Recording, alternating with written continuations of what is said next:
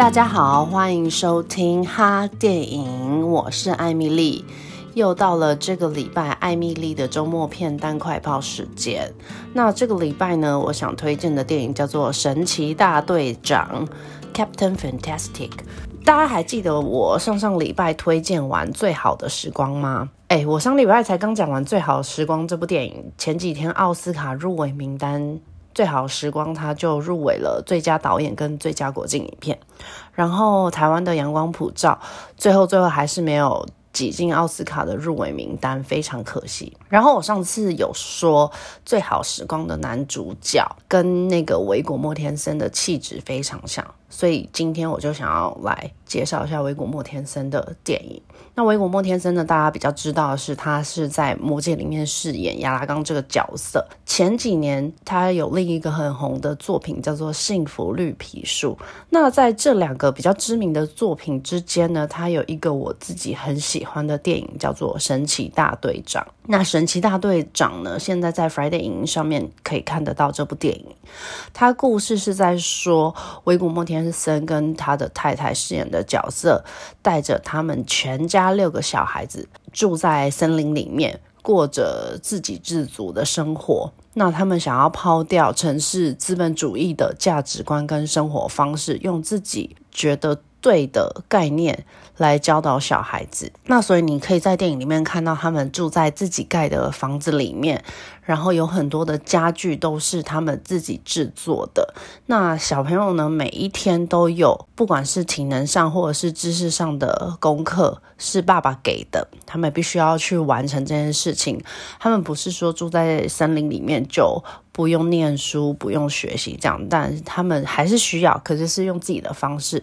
然后你也可以看到他们盖出自己的种植植物的温室啊，然后他们必须去，如果要吃东西，必须自己去。打猎猎猎真正的肉回来，我很喜欢他们的美术场景，因为他们建造那些在森林里的房屋、建筑、杯子这些小东西，都是因为他们没有办法去买，所以很多都是他们自己徒手制作的。电影美术呢，还原了这种。手作的感觉，对我来说，看到这些画面就很疗愈。像是他们的呃洗手台，我印象很深刻，是放在户外的。那那个洗手台用石头创造的质感，然后还有那个水龙头连接的感觉，再加上阳光的画面，觉得非常漂亮。我很喜欢看他们这部电影一些美术的细节。然后故事呢，转折在。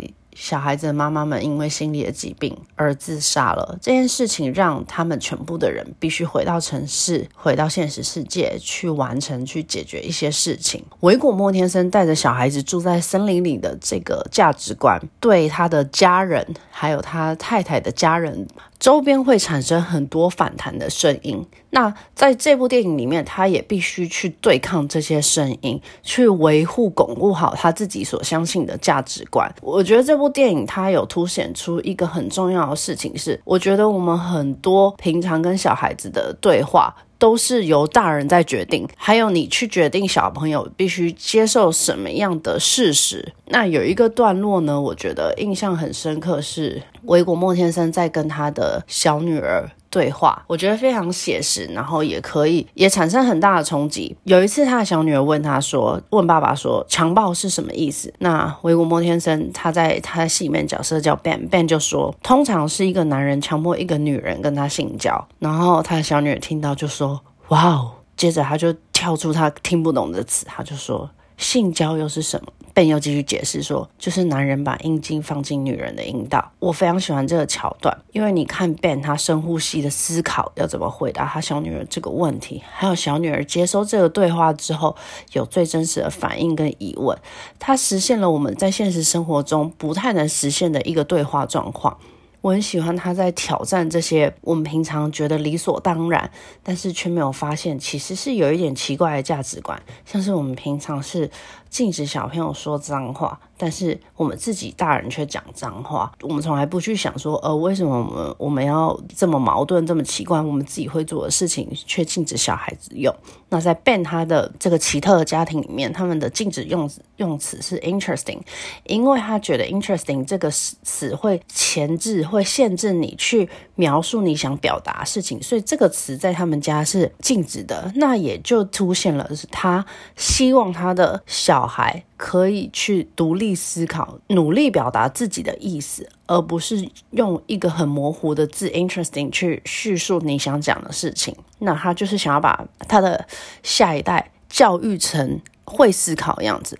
那反之呢？我们只是禁止小朋友说脏话，禁止小朋友喝酒。那这些背后的意义到底是什么？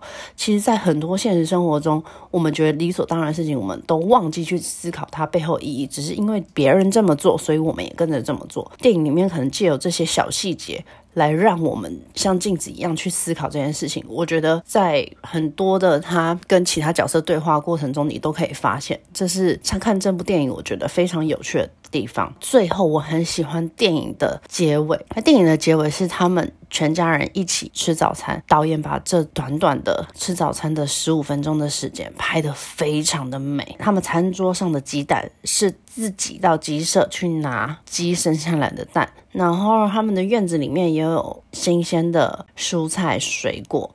他们用的碗是自己做的木碗、木汤匙。我觉得呢，这些细节呢，在描述说。